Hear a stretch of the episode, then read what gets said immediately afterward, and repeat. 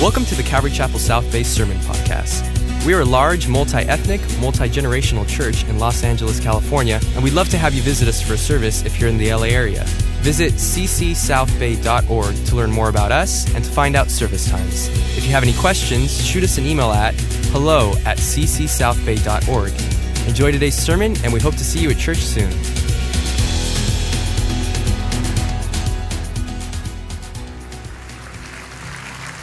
We finally made it to the end of the eleventh chapter of the book of Hebrews. If you'd turn there, and we will finish. I didn't want there to be a chapter, an, another study in this particular chapter, and so we're going to wrap it up today.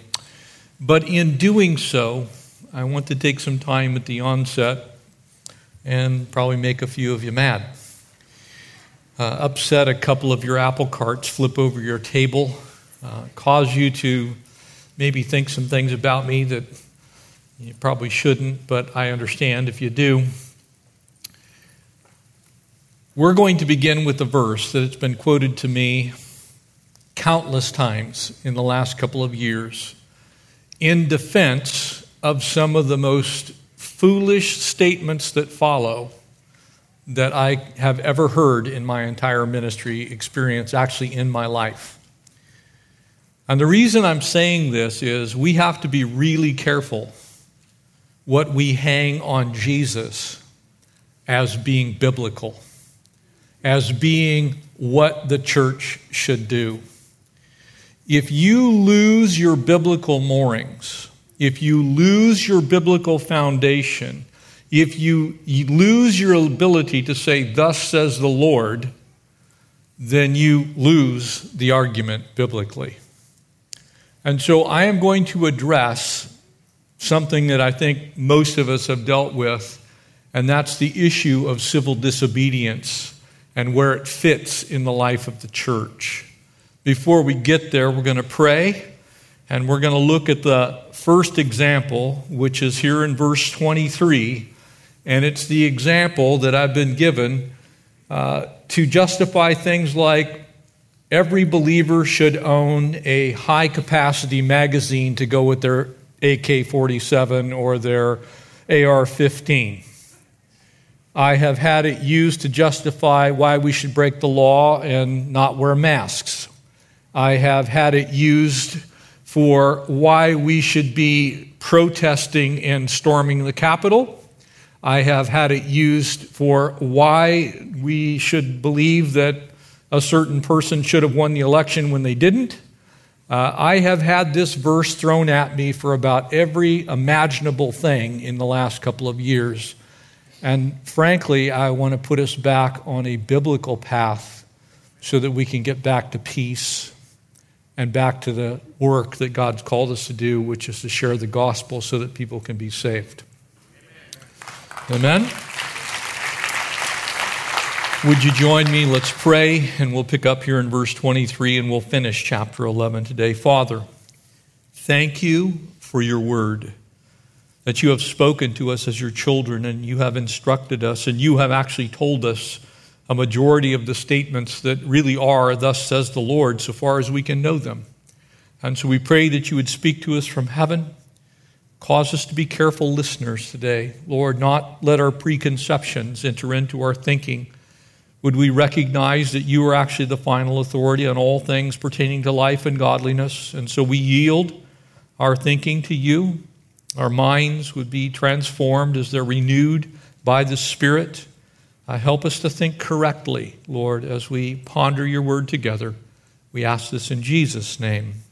Amen. By faith, Moses, when he was born, was hidden three months by his parents. And so here it comes. Here's this verse that's been tossed at me for all manner of things that we would call generally civil disobedience or disobeying a direct order given by a government. And because they saw that he was a beautiful child and they were not afraid of the king's command. That's the part that gets quoted to me. I don't want to be afraid of the king's command. And then it's masks and vaccines and you name it. Is that what this verse actually says? Or is this verse actually confirming what the Bible already has told us? And the answer is this verse is actually confirming what the Bible has already told us.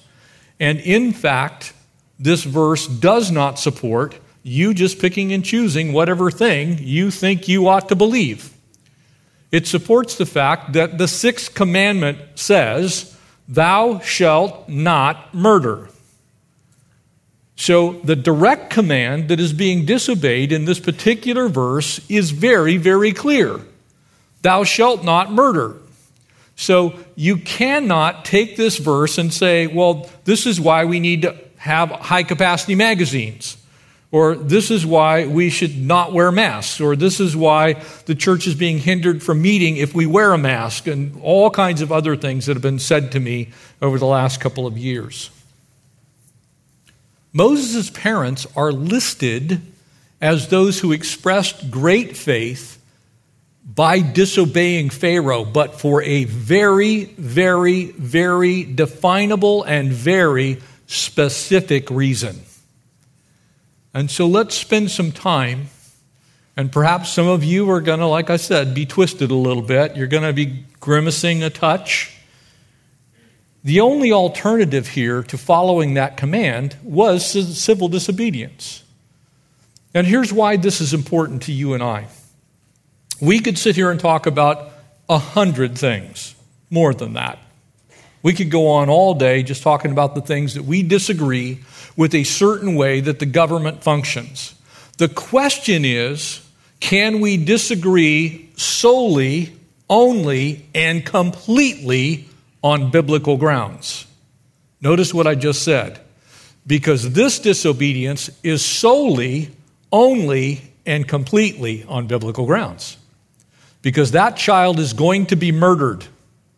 That child has intrinsic value in the Lord, created in the image of God. And so the disobedience is based on exactly those criteria and nothing else. That's where we end up in error in our society right now. Because we confuse what God has said with a whole lot of things that God hasn't said. And this is where we need, as a church, to return to the biblical moorings that we have when we do what God's word says. God's going to use this courageous act. Ultimately, Moses is going to end up in the house of Pharaoh, but even Moses is going to reject the good things of Pharaoh to make sure that he follows God's law. What does that look like in our world? What does civil disobedience in a believer really look like? Let's look first at a couple of things that I think we can clearly all agree. One very famous, Rosa Parks. She, she's told she needs to sit in the back of the bus. She says, no, I'm not going to do that. Why? Because every human being is created by God with intrinsic value. And there should be no back of the bus. There shouldn't have ever been a situation where someone should have to sit in a place simply because of the color of their skin. Very clear, church. Any believer that doesn't see that doesn't understand the intrinsic value that we have created in the image of God. Imago Dei. Each one of us created in the image of God. And so we all have value. Anything that devalues another person, that causes someone to be hated because of the color of their skin, would be something God's not okay with. And it would be right for us to object to that, even to the point of civil disobedience. But notice what she was willing to do. She was willing to be arrested because there was a law on the books. She put herself at risk for the betterment of others. The second piece of this puzzle, to me, far more extreme, but in the same vein, is Miss Corrie Ten Boom. She hides Jewish people so that she won't, so they won't be murdered by the Nazis. Pretty clear that she also is looking at the sixth commandment. Thus says the Lord your God, thou shalt not murder. So when she disobeys by hiding those Jewish people, she is appealing to an even greater law which God himself put forth and is very, very, very clear. You can't stand by and watch other people murdered. Those things are clear. But now let's take this to some of the things that we have people saying are, you know, something that we should do, and extend this out beyond what the Bible actually says. I actually got a letter from a group of Christians in Torrance who said there was a mosque that was being built in Torrance, and there was, that we should go there and, if necessary, burn it to the ground. Signed, in love, and they gave their name of the, you know, Keep Islam Out of Torrance group. God hasn't asked you to kick out every aberrant religion out of this land. He did that with the Jews in the Old Testament in Israel for a purpose. He has not told us, you're not winning anybody to Christ by burning their church to the ground. As much as we may disagree, as much as we don't want anyone to be caught up in that aberrant religion, that is not how you're going to accomplish that. Those people are wrong. As much as they may want to have a government of God, we do not have a government of God in this nation, and we never have had since our beginning. Are we the most well-defined government that gives the best opportunity for us to be a Christian nation? Yes, we are. And we should be very thankful for it. But there's an awful lot of things that our government does that you can't put in God's category. You can't say, well, the Lord would do that, because he doesn't and wouldn't. And so when you start to appeal on every issue, you actually lose the impetus of why we can appeal on this issue, and that is God actually said so. It's clearly defined in Scripture. And this is where we get in trouble. When things don't have a clear biblical mandate, and we say it as if it is a biblical mandate, then we are blaming God for our opinion. And we're allowing other people to think that somehow Jesus thinks that way. How about the masks that we're all wearing right now? Let me just be clear. I hate masks, okay? I'm not a mask lover. I would prefer we weren't wearing them. However, I can give you a long list of hundreds of things in this church that we do that are for the express purpose of keeping you safe, that you could say waste an awful lot of God's money if you happen to want to look at it that way. We just spent something on the order of twenty-four thousand to twenty-seven thousand dollars last month on maintaining the fire system in this building. Now, let me express something to you. We have a very high-tech fire system in this building. There are actually lasers up here. You can't see them. They're shooting across the building. Should this building ever move in an earthquake, it would automatically set off the fire alarm. This building's made out of concrete. It's not exactly going to burn down by somebody. You can throw a Molotov cocktail against the outside. The wall's just going to look at you. It's not going to catch fire. Inside of this building, there are fire sprinklers. We're only in here for an hour, an hour and fifteen minutes at a time, generally speaking. Are we wasting God's money? Well, no, it's a law. It's a health and safety code violation. There is a government that's established laws. That government has been established by God. They've been given certain functions in our world so that we can not have to have everyone have an opinion about whether we should have a fire system or not. Why is that important? Because some churches would probably allow you to come to a building that could catch fire and would catch fire and did have too many chairs in it, and all of those things that we constantly could debate about.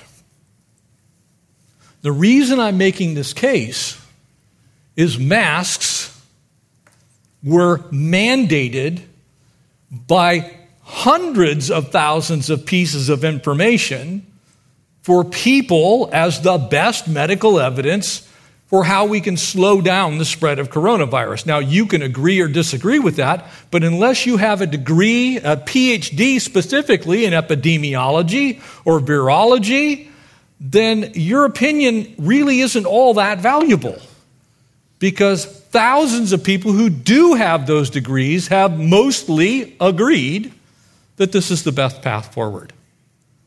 So we can sit here and argue all day about this one doctor or these two doctors or these ten doctors, but there's one hundred thousand doctors on the other side. And here's the problem.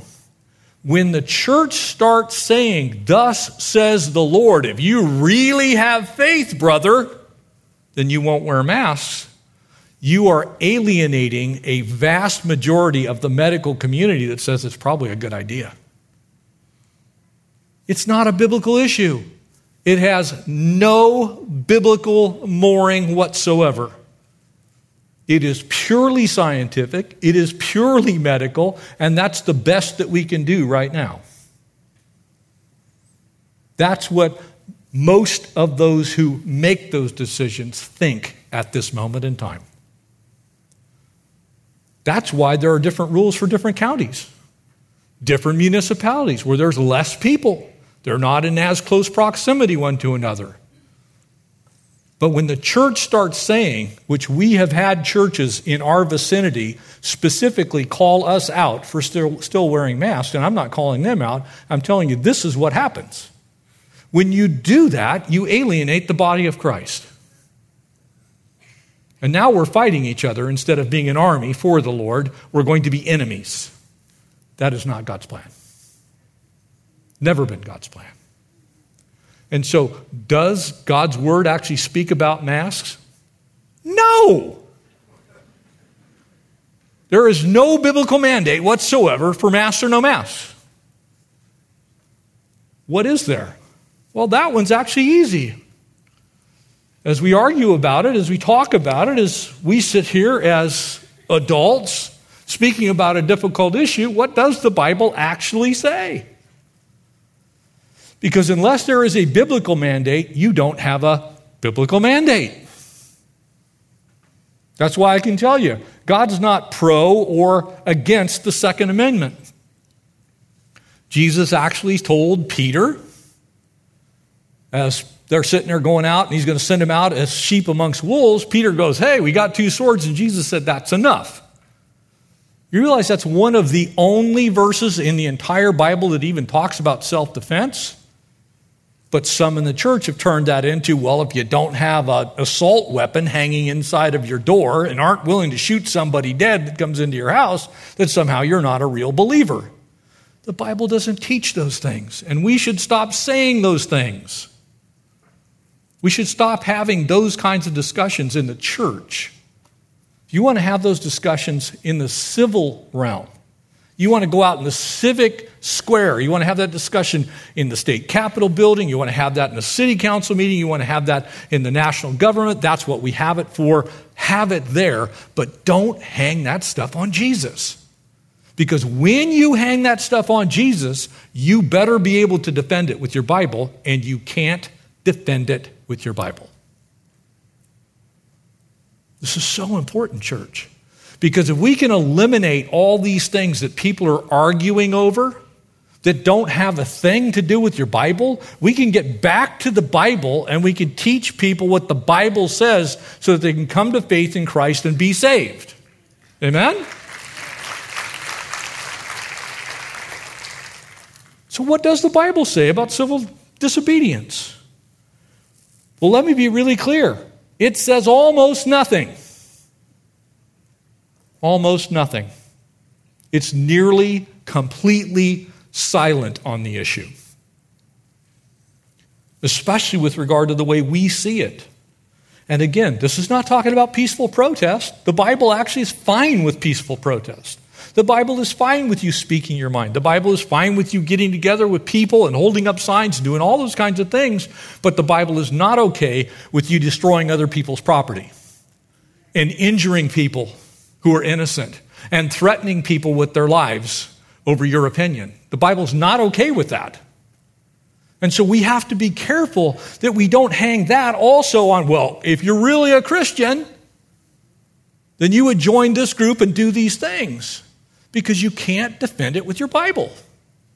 God's not okay with you threatening. Love, joy, peace, gentleness, meekness, and self-control are the fruits of the Spirit. Violence is the tactic of the enemy. Anger is the tactic of the enemy. Hate is the tactic of the enemy. Violence begets violence is what the Bible says. Vengeance is mine, says the Lord. I will repay. If there's something to pay back, it's not your job, it's God's job. Amen? God's job. We keep trying to extract a pound of flesh, and we get that pound of flesh, and it just makes another pound of flesh need to be given up somewhere else, and it's not working, church. We have to see this from God's perspective. And if God's people will do things God's way, we get to have an impact in our world. And so here's what the Bible does say. Psalm two begins, Old Testament, by the way. The kings of the earth set themselves, and the rulers take counsel together against the Lord and his anointed, saying, let us break their bonds and break them in pieces and cast them away their cords. He who sits in the heavens shall laugh. God actually laughs at some of the things that we say and do. Well, we'll just make this law or do these things. So in the end, God actually is still the sovereign king of the universe. Amen? So our problem is we're trying to fix things that only God can fix. If you change the human heart, you will change the way that person thinks. If you do not change their heart, then their thinking is still going along the lines of someone who doesn't know Christ. So what do you think they're going to think? This is why it's so important for us to get back to what Scripture does say and stop talking about what it doesn't say as if it were true. The Bible commands us, church, to not be lawbreakers. The moment the government tells me I can't preach the gospel, your pastor's going to jail. Okay? It's that simple. But you know what? Last Christmas, where were we?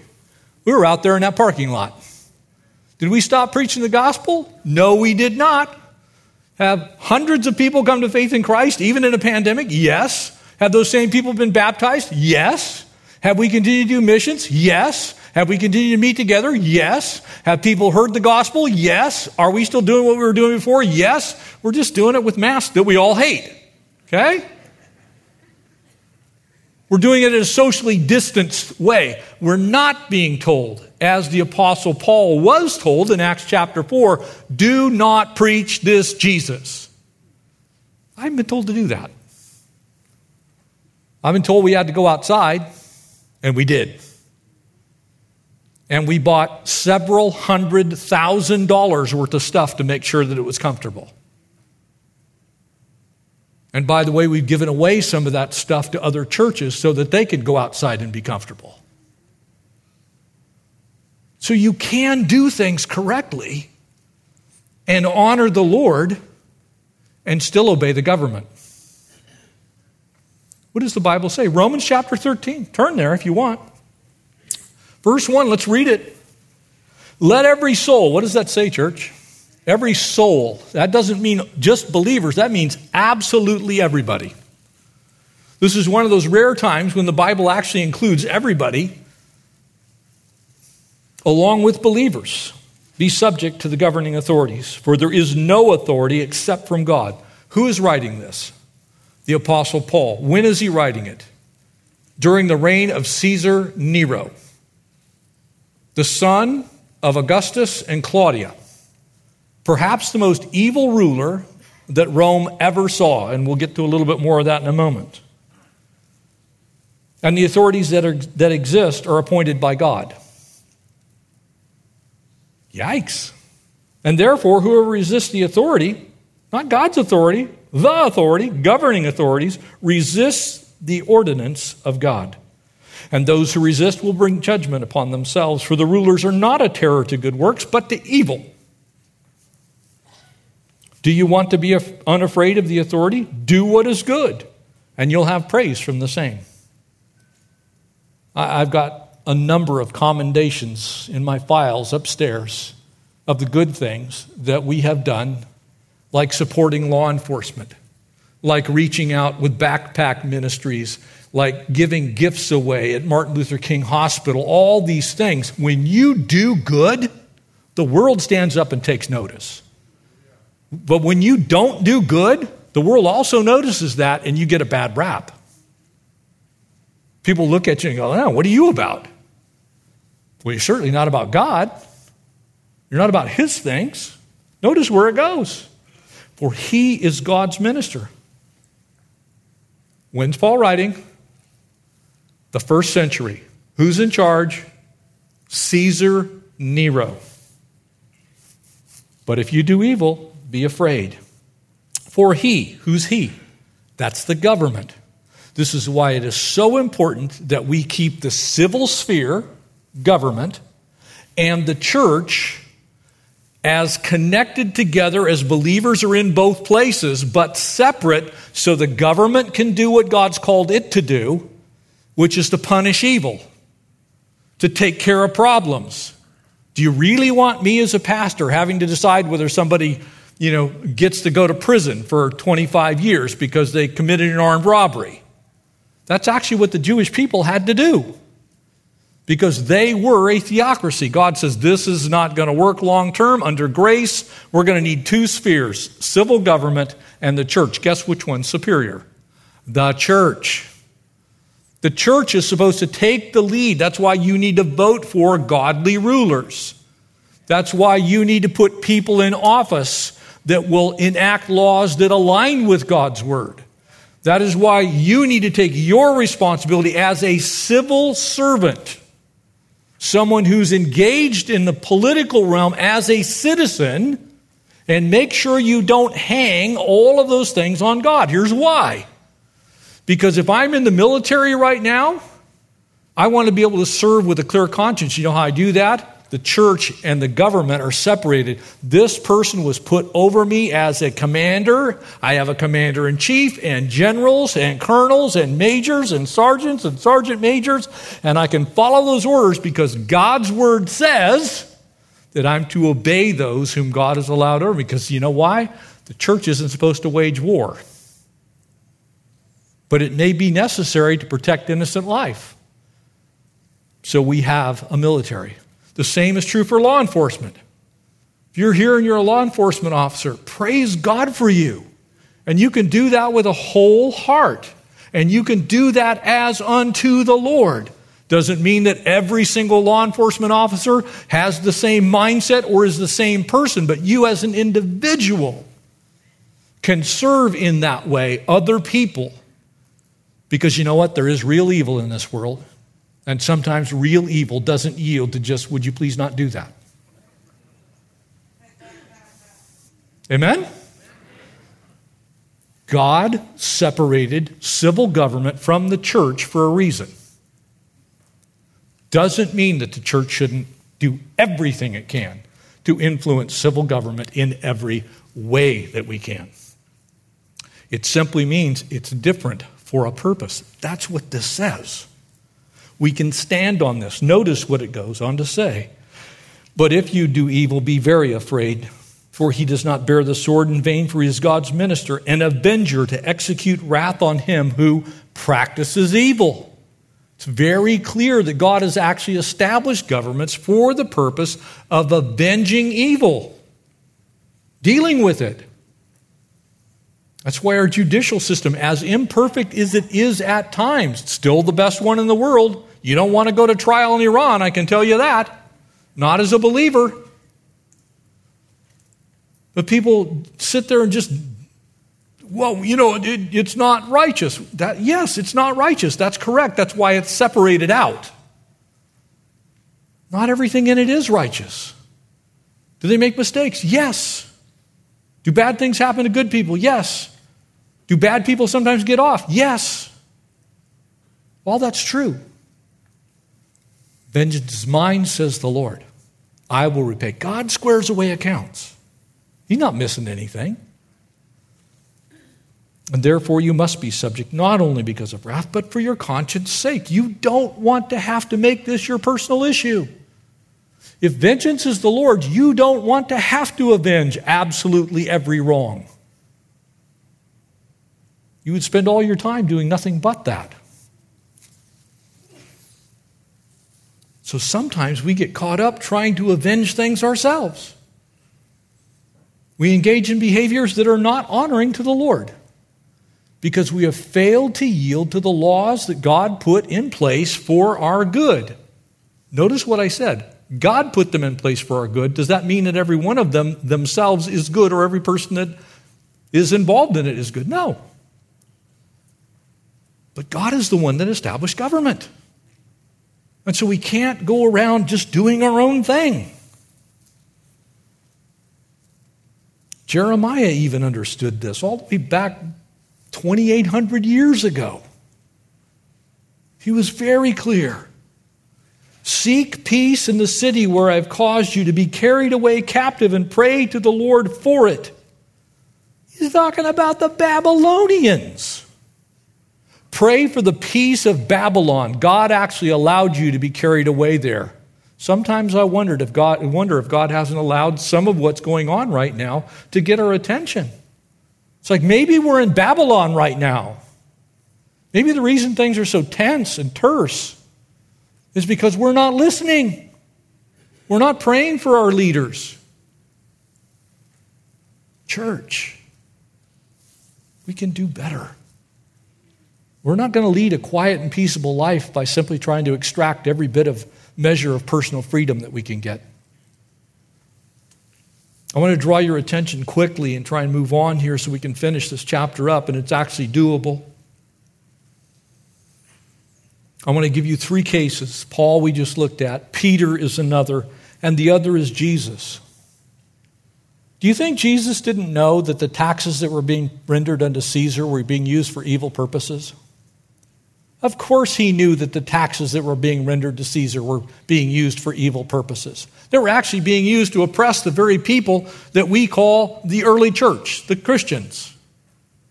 But Jesus, in Matthew's gospel, in chapter twenty-two, said to them as he's being questioned, thinking that he was being he, he was guilty of insurrection, the Pharisees go, are, are basically saying, look, is it lawful to pay taxes to Caesar or not? That's the question asked by the Pharisees to Jesus himself.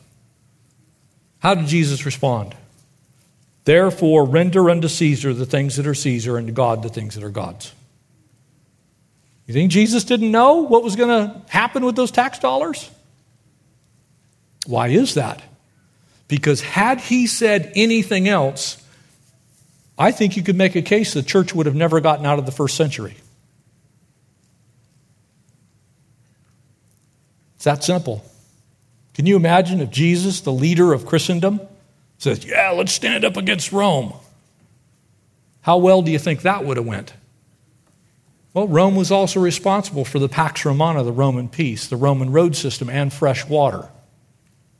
So there were a lot of good things that went along with those bad things. And you're probably saying, well, you know, I don't know. Some of you. Look, let's be clear. The Bible says that lawlessness is a tactic of the Antichrist. So anytime you've got to engage in lawlessness, you're on the wrong side. If it's lawless, it's not of God, period. Whether it's lawlessness against the Bible itself and all that it says, against God's word, or whether it's lawlessness against the authorities, which we just read is not okay with God, all lawlessness is not okay with God. So when you act lawlessly, you are helping the enemy.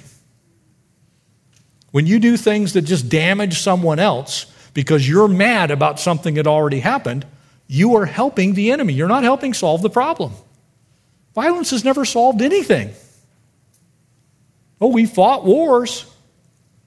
But in the process, look at the damage that's been done. Yes, good has ultimately come from a lot of things that we could say were evil. Anybody that thinks that the dropping of the atomic bombs on Hiroshima and Nagasaki were good things, you're insane. You're absolutely crazy. But it also may have spared the lives of maybe a million or more people. So on one hand, can you imagine if the church, we get together, well, I think we should bomb Hiroshima as the church. I don't think we want that on our conscience, do we? Do we want Jesus hung with that decision?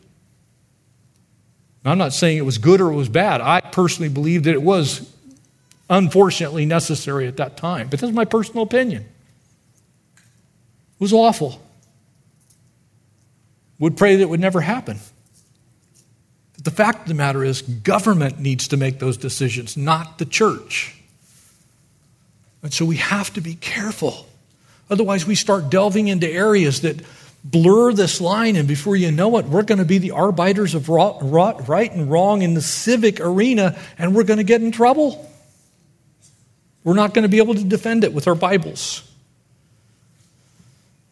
Peter said, "Submit yourselves for the Lord's sake to every human institution, whether king, as one in authority, to governors, as sent by him for punishment of evildoers, and the praise of those who do right.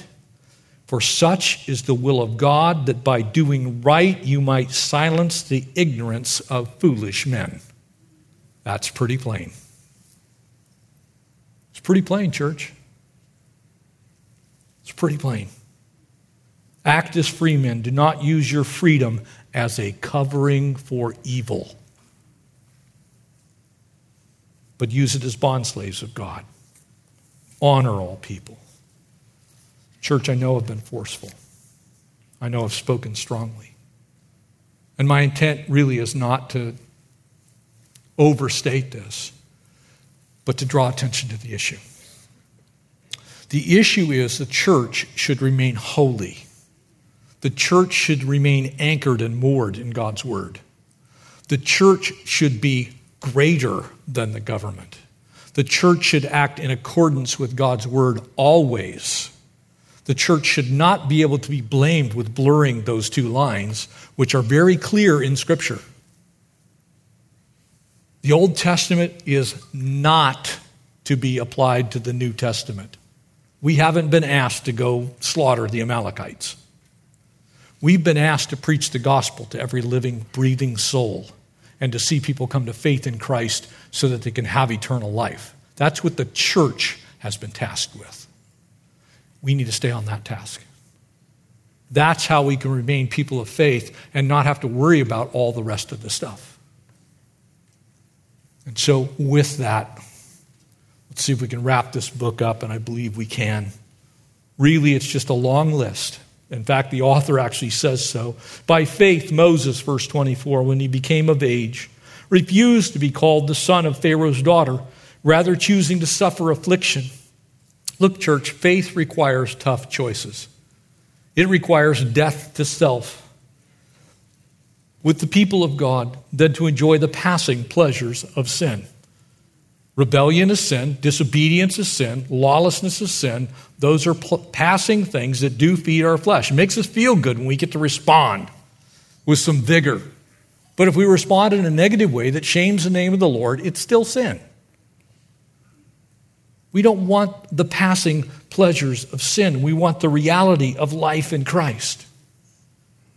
That's why Moses denied those things. That's why Jesus denied those things. The Bible plainly teaches that Jesus came and denied himself, picked up his cross. We're to do the same. We're to set our, any right that you have should be a right that you're willing to sacrifice for the King of Kings and the Lord of Lords. It's that simple. Ultimately, when we get to heaven, our rights that we extracted from this life on this earth are not going to mean much. What's going to mean much is, did you share the gospel? Did you cause people to come to faith in Christ? And did you help people walk in the Spirit? Those things will matter.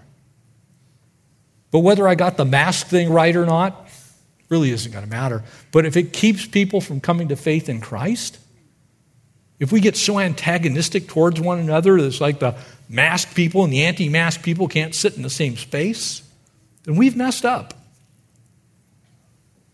We've messed up. My son serves at a church out in the desert. They don't have to wear masks out there. Am I jealous at times? Yes. Seriously. It's like, I wish we didn't have to. But we don't live in Palm Desert. We live in L A, the second largest metropolitan city in the United States of America, one of the largest cities in the world. We got a whole bunch more people. All of Riverside County could fit in downtown L A Little different story, amen? So there's a little different rule there. That's why. I wish it were different here, but it's not. So how do I support my rulers that God have put over us? By obeying them and not making their job tougher. by not causing law enforcement to have to come in here and shut us down because we're being disobedient. Code enforcement can do that, by the way. They can show up and go, oh, you're not doing the right things here. twenty-six, esteeming the reproach of Christ greater treasures than the treasures in Egypt. For he looked to the reward. What reward? Heaven. He had a heavenward gaze. For by faith he forsook Egypt, not fearing the wrath of the king, for he endured as seeing him who is invisible. He was looking ahead. He wasn't looking at the things that are going on here on earth. He was looking towards what really mattered, and ultimately that's heaven. We want to live lives now that point other people to heaven, that tell people that we believe we're going to heaven. This whole chapter is about people who walked by faith and not by sight. They weren't deceived in and of themselves. We need to be able to accept that human disapproval. It's like, I'm not going to answer to anybody save Jesus when I get to heaven. That doesn't make me arrogant, proud, or boastful. It just means I know who I'm going to answer to when I get there. There's not going to be a whole long line of people who, you know, lived in Los Angeles. Like, oh, we want to talk to Pastor Jeff before he gets in. I, I'm like, it's not happening. It's going to be me and Jesus. I know what he's going to say. In or in. Well done. Wasn't perfect. Hopefully there'll be a crown or two to give to him as a gift. But we're all getting to heaven the same way. It's by grace and through faith. Not not of ourselves, it's a gift of God. So let's be people of grace. People of faith. The rest of these examples, as we just run through them. And by faith, he kept the Passover, the sprinkling of blood, lest he who was destroyed by the firstborn should touch them. These are all faith things. These aren't law things. These aren't rights things. These are faith things. Can you imagine if you were a Jewish person during the Passover? Well, here's what we're going to do. Angel of death's going to come through the camp. It's going to kill all the firstborn, but just put some blood on your doorposts and your lentils. This doesn't make any sense, humanly. And sometimes the things that we do for the Lord Jesus, it's like the world says something else. Rationale even sometimes says something else. Maybe logic says something else. Your knowledge might be in conflict. But we walk by faith, church. The Bible, especially the Old Testament, is just filled with people who had massive amounts of faith. And by faith they passed through the Red Sea as dry land. Whereas the Egyptians, attempting to do so with flesh, were drowned. The flesh part I put in there. But that's what they were. They weren't relying on the Spirit of the living God. They were just an attacking army. They were going to go get them, and they died. And church, the reason is I, as I looked at this this morning, I just kept going over it and over it. By faith, the walls of Jericho fell down. You talk about a stupid battle plan. Okay, here's what we're going to do. Um, we're all farmers and sheep herders, and we're going to gather together, and we're going to march around the city seven times. And we're going to shout, and the walls are going to come tumbling down. So here's the people in Jericho.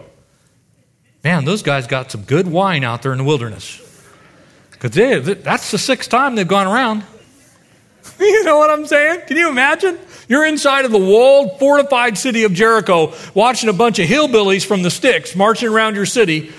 It's like, and the walls of Jericho came tumbling down. You know, it's like, makes no sense. Unless you're doing what God told you to do. You and God's a majority all the time. Do what he says, you're going to come out on the right end.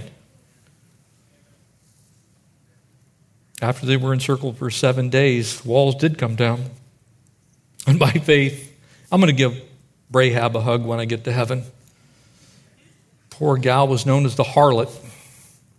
By faith, the harlot Rahab. How'd you like to have a name like that? That's your, that's your moniker in Scripture. Praise God that's there.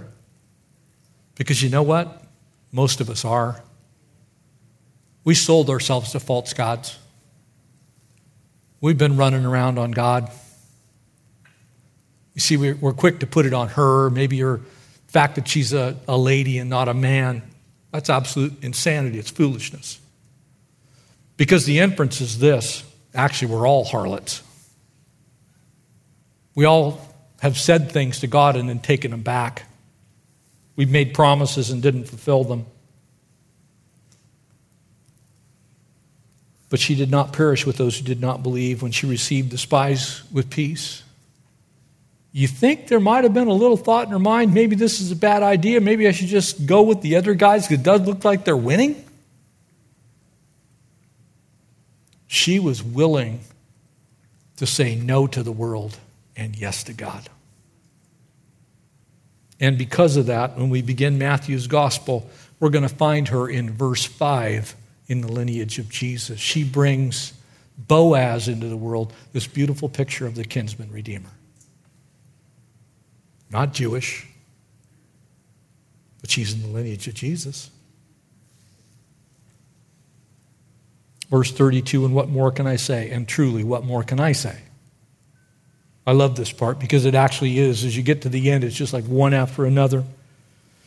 For time would fail me to tell of Gideon and Barak and Samson and Jephthah and of David and Samuel and all the prophets who through faith subdued kingdoms and worked righteousness, obtained promises, stopped the mouths of lions, quenched the violence of fire, and escaped the edge of the sword, and out of weakness were made strong and became valiant in battle and turned to the flight of armies of aliens. When you look at this list, it's like a who's who of the Old Testament.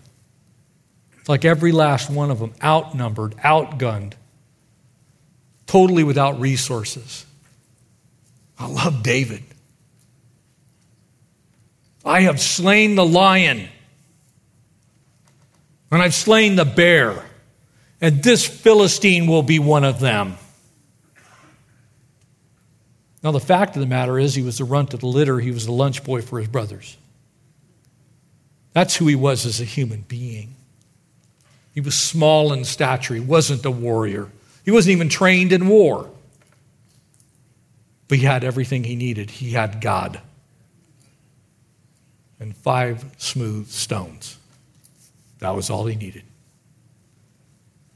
You and some rocks is sufficient when God's the other element. I love that. You think Daniel, when he was tossed into the lion's den, may have had a couple of moments of like, oops, this isn't so good. But he came out. Or when he and Shadrach, Meshach, and Abednego, hey, you guys don't even smell like smoke. The ingredient's faith. That's what delivered them. Wasn't their brilliant military tactics. But they went through persecution. They went through difficulty.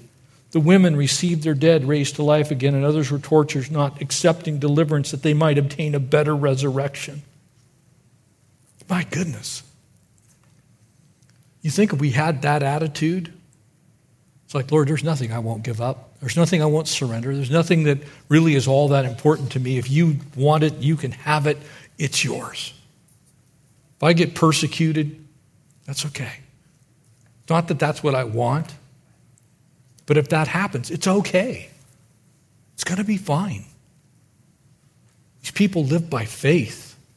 They knew they were gaining the world to come, and it was far more valuable than, valuable than the world of here and now. They weren't concerned about apples for apples. They weren't worried about tit for tat. They understood, vengeance is mine, says the Lord. If God needs to do something with that person to repay them for the evil they've done, that's his gig. That's his thing to do. You know what it does? It frees me. I don't have to think about vengeance. I don't have to think about retribution. I'm not caught up in unforgiveness and bitterness. I can let those things go and I can walk in peace. Somebody may not have peace with me, but the Bible says, as best as it lies with you, live at peace with all men. For the believer, your command is to walk in peace. These guys were stoned. They were sawn in two. Isaiah chopped in half. But they were commended for their faith, and all these, having obtained a good testimony through faith, did not receive the promise. Not one of them lived to see Jesus. Not one of them. But they rested and trusted that they were going to see him someday, somehow, some way. That's what you call having a heavenly outlook. They trusted God to keep his promises. Having God, having provided something better for us, that they should not be made perfect apart from us. Every last one of us. If you're getting to heaven, for by grace you've been saved through faith, that not of yourself, it is a gift of God, lest any of us should boast. That's how we're all getting to heaven. That's how the Old Testament saints are getting there. That's how you and I are getting there. And so I want to be in line with God's word. I want to walk by faith. I don't want to have to answer for my silly opinions on everything. I have to recognize that God created civil government for a purpose. It has its role in human society. And until we go home, it always will. That's what his word says. I can rest and trust him with those things. It may not go exactly the way I want it to go. And where I have opportunity, I can affect change as best as I can. You have a voice. Use it for the king. You have gifts. Use them for the king. You have talents. Use them for the king. And walk in faith. It's the only thing that's going to get us home. It's the only way you're going to heaven. So let's use it while we're here. Amen? Amen. Let's stand and we'll close in prayer.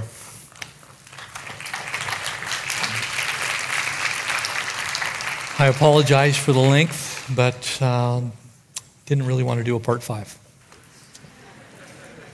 One chapter, four studies is enough. Father, we thank you for your word. And Lord, we need extra faith, especially in these days and in these times. Lord, I know there are people who are hurting. I know there are people who are suffering injustice. I know that there's inequity. We all know these things. None of us really like masks. We're divided over things like vaccines and what to do with these problems that continue to plague us, and racial justice. And these, these things that are hard, God. They're just hard. And Lord, we need your help. We need your help to be kind when it seems like it'd be a good idea to not. Lord, help us to love one another as you have loved us.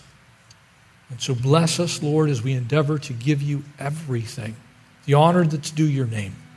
Help us to respect those who've been placed over us. And help us to love you supremely and do all that you have called us to do. In Jesus' name, amen. Thanks for listening, and we hope you were encouraged by today's message.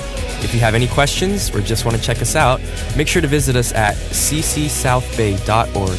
God bless you guys, and we'll see you next week.